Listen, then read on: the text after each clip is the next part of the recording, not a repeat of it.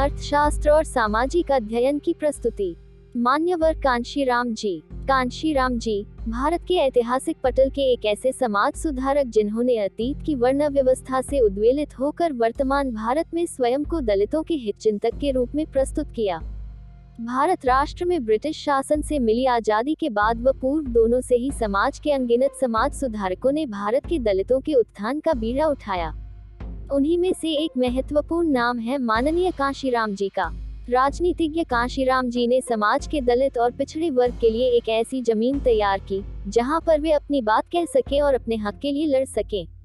आजीवन अविवाहित रहे कांशीराम जी ने पूरा जीवन पिछड़े वर्ग के लोगों की उन्नति के लिए और उन्हें एक मज़बूत और संगठित आवाज़ देने के लिए समर्पित कर दिया। अछूतों और दलितों के उत्थान के लिए उन्होंने जीवन भर कार्य किया और बहुजन समाज पार्टी जैसी राजनीतिक पार्टी की स्थापना की। कांशी राम जी का जन्म पंजाब के रोपुर ज़िले के खवासपुर गाँव में 15 मार्च 1934 को हुआ था। उनका परिवार एक दलित परिवार था। पिता का नाम हरि सिंह और माँ का नाम बिसन कौर था। हालाँकि जब वे पैदा हुए थे, उस समय के समाज में दलितों को घृणा की दृष्टि से देखा जाता था। उनके पिता अशिक्षित थे परंतु अपने बच्चों को पूर्ण रूप से शिक्षित करना चाहते थे। उनके दो भाई और चार बहनें थीं। वे अपने भाई बहनों में सबसे बड़े और सबसे ज़्यादा शिक्षित थे। उन्होंने बैचलर ऑफ़ साइंस की उपाधि अर्जित की थी। इसके बाद सन उन्नीस सौ अट्ठावन में Kanshi Ram defence research and development organisation विभाग में सहायक वैज्ञानिक के पद पर नियुक्त हुए।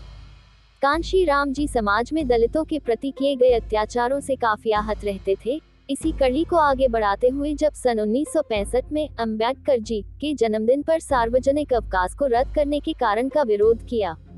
कांशीराम जी अंबेडकर के जीवन से काफ़ी प्रभावित थे।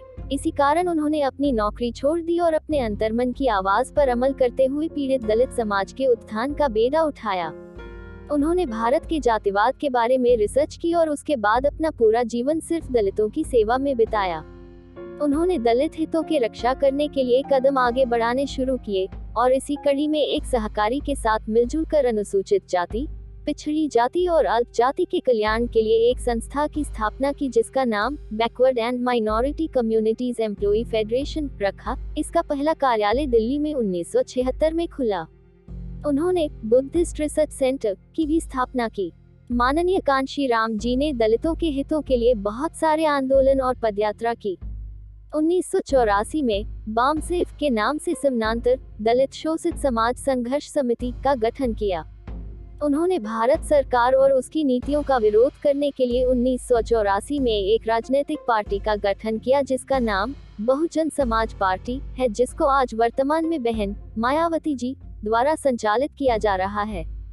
काशीराम ने पत्र पत्रिकाएँ शुरू की जिनमें प्रमुख है untouchable India depressed Indian BAMCEF bulletin Bahujan Sangathan Bahujan Nayak श्रमिक साहित्य शोषित साहित्य दलित आर्थिक उत्थान बहुजन टाइम्स दैनिक बहुजन एकता काशीराम जी पहले ऐसे व्यक्ति थे जिसने शोषित समाज की निष्क्रिय रही राजनीतिक चेतना को जागृत किया था।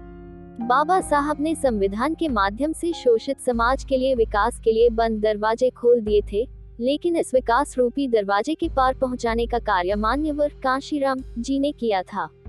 बाबा साहब ने दलितों को मनोबल प्राप्त करने का आह्वान किया, काशीराम जी ने समाज को मनोबल प्राप्त करने के लिए मजबूर किया। काशीराम जी उन महान पुरुषों में से है जिन्होंने व्यक्तिगत स्वार्थ की जगह समाज के लिए कार्य किया अपनी माँ को लिखी चिट्ठी में, मान्यवर काशीराम जी ने शोषित समाज को ही अपना परिवार बताया। वर्तमान में समाज को काशीराम जी जैसे महापुरुषों की अत्यंत आवश्यकता है। दलितों के हितों के चिंतक के रूप में ख्याति पाने वाले इस महान समाज सुधारक को उन्नीस में दिल का दौरा पड़ा और 2003 में ब्रेन हेमरेज हुआ। उसके बाद जीवन के संघर्ष की परिभाषा सिखाने वाले इस महान व्यक्तित्व ने आखिर 9 अक्टूबर 2006 को इस दुनिया से विदा ली। कांशी राम जी की अंतिम इच्छा के अनुसार उनका अंतिम संस्कार बौद्ध रीति रिवाज से किया गया। धन्यवाद।